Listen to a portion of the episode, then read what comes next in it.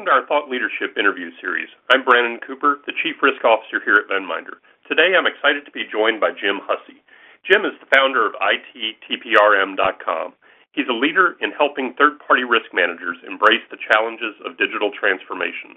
Leveraging his extensive background in IT operations, technology sourcing, and vendor management, Jim brings a unique perspective that supports the development of effective technology first line of defense and governance and oversight operations and comprehensive business continuity strategies to successfully meet a regulated organization's digital agenda. He has successfully deployed effective third-party risk management operations to satisfy the OCC, the CFPB, and European regulatory requirements, while bringing value to the global technology operations of a global Fortune 500 financial organization. Welcome, Jim, and thanks for joining us. Well, Brandon, thank you very much for having me here today. I appreciate it, and I look forward to the conversation. Sounds great. You know, maybe we'll kick it right off with the kind of that opening question of, from your perspective, how do you think financial institutions are doing overall with third-party risk management? I believe there's a great deal of focus across the banking and financial organizations on this very important topic. Third-party risk obviously goes well beyond just technology, but addresses a number of different operational areas within the organization. But I do believe that these organizations, these third-party risk organizations, are going to be facing a very stiff challenge in the near term, and that is the wave of digital disruption or digital transformation that is about to really unleash itself in the financial sectors. Besides just digital transformation, what do you see as being the biggest struggle for financial institutions right now with third-party risk? I mean, build on that, if you would, for me a bit. The biggest struggle that I'm sensing is that as I work across, mid-tier and large banks, is that they look at operational risk as the discipline versus technology third-party risk. So there's a lot of cross-training where leaders are taking their operational risk people with strong backgrounds in liquidity or credit risk and moving them into positions to focus in on technology third-party risk. The challenge with that is that while they're risk experts, they really have limited understanding of the area in which they're focused, specifically technology. And because of that front line of defense or first line of defense tends to almost act as oversight and governance versus being intimately involved in all of the processes. And to a degree, they lack credibility with the technology organizations, whether they be dealing with issues like cloud or SaaS or blockchain or automation. So to me, the challenge that I'm seeing is the ability for third-party risk organizations to contextually understand the specifics of technology and its potential impact to risk. Does that make sense, Brandon? Makes perfect sense, and I completely agree with you. I mean, one of the challenges, I think, is so much of this new technology is just that. It's new, that you don't have a lot of expertise institutionally that really has had the opportunity to kind of embrace and understand it. So it is a real challenge. We actually formed an initial risk committee, as we called it, at my prior organization, where we, really sat down and tried to kick around, how do we, understand this? How do we attack it? What would we reasonably expect them to have? And, really, what does technology do? How does the funds flow, or how does the data move through the network? So it really is a big challenge. And getting involved early and contributing, right? So the pace of change, the pace at which third-party risk organizations need to be able to move is accelerating as well. So how do you create the processes so you can appropriately assess risk up front, appropriately, understand what is the threshold or what's the appetite, and then monitor it through the process as the organization, as the bank adopts this new technology or deploys it for some back end or back office or for a customer experience type of engagement. So I do think that there's a ability to move more quickly and bring value is going to put at a premium technology knowledge, but I want to be clear. I'm not talking about a CISO, and I'm not talking about info security. Those things are very, very important. I don't want to minimize them, but many times they're so focused only on the security element that they miss all of the other expectations that the OCC or the FFIEC will have around the life cycle of managing that technology third party. So you really do need to have someone who operationally understands the technical implications, can participate in the monitoring and measurement, and then escalate and take appropriate actions when the boundaries are being pressed. You actually already answered one of my other questions that I was going to ask on cybersecurity and the involvement of the information security team. So I'll kind of shift gears and talk a little bit about regulatory guidance. Besides following the regulatory guidance pretty closely, you know, what other best practices do you see in managing risk? There's so many. I think what you're so we can't minimize, you know, the OCC guidance or any regulator guidance. I do believe that the regulators have been doing everything possible to offer guidance out to the community and say, here are the things that we're going to be looking at, and here are the things we'd like to see you do. And maybe it's a little vague at times and leaves people wondering, you know, are they satisfactorily meeting that? But the biggest issues that we all face is you negotiate specific third-party agreements, and the ability to really understand the fourth parties, fifth parties, and other material partners that somehow are in that ecosystem is a tremendous challenge.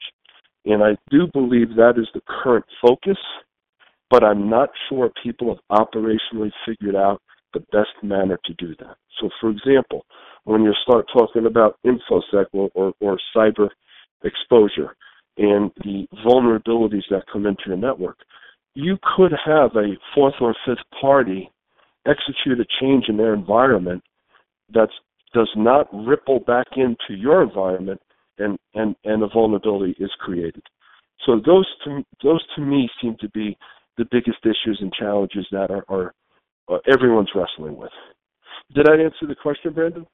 You did, and it's interesting because I agree with your concern over fourth and fifth and sixth parties and how far you have to chase the information, but clearly anybody with access to NPI or customer data of any sort, you really do need to get in there and understand what are their controls and how well is our third party helping to oversee that fourth or fifth party in some cases.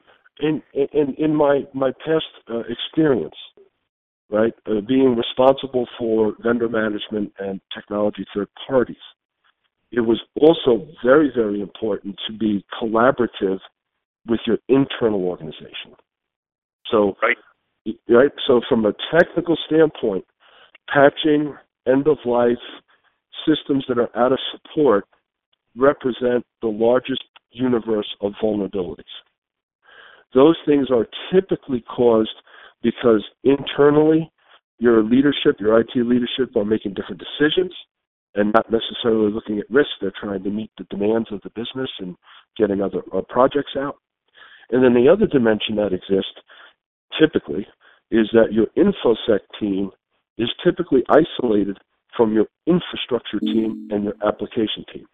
So an area that has been very productive, and again, as I mentioned previously, is when you have a first line or your front line of defense who understands technology, and you start doing collaborative sessions where you bring together infrastructure, application, InfoSec, and you as the leader of the third-party perspective, and you facilitate collaborative discussions around root cause or potential outages. And the more you can get them together to discuss things like business continuity, resilience, and get them to collaborate, the better and more effective you are in managing your third parties.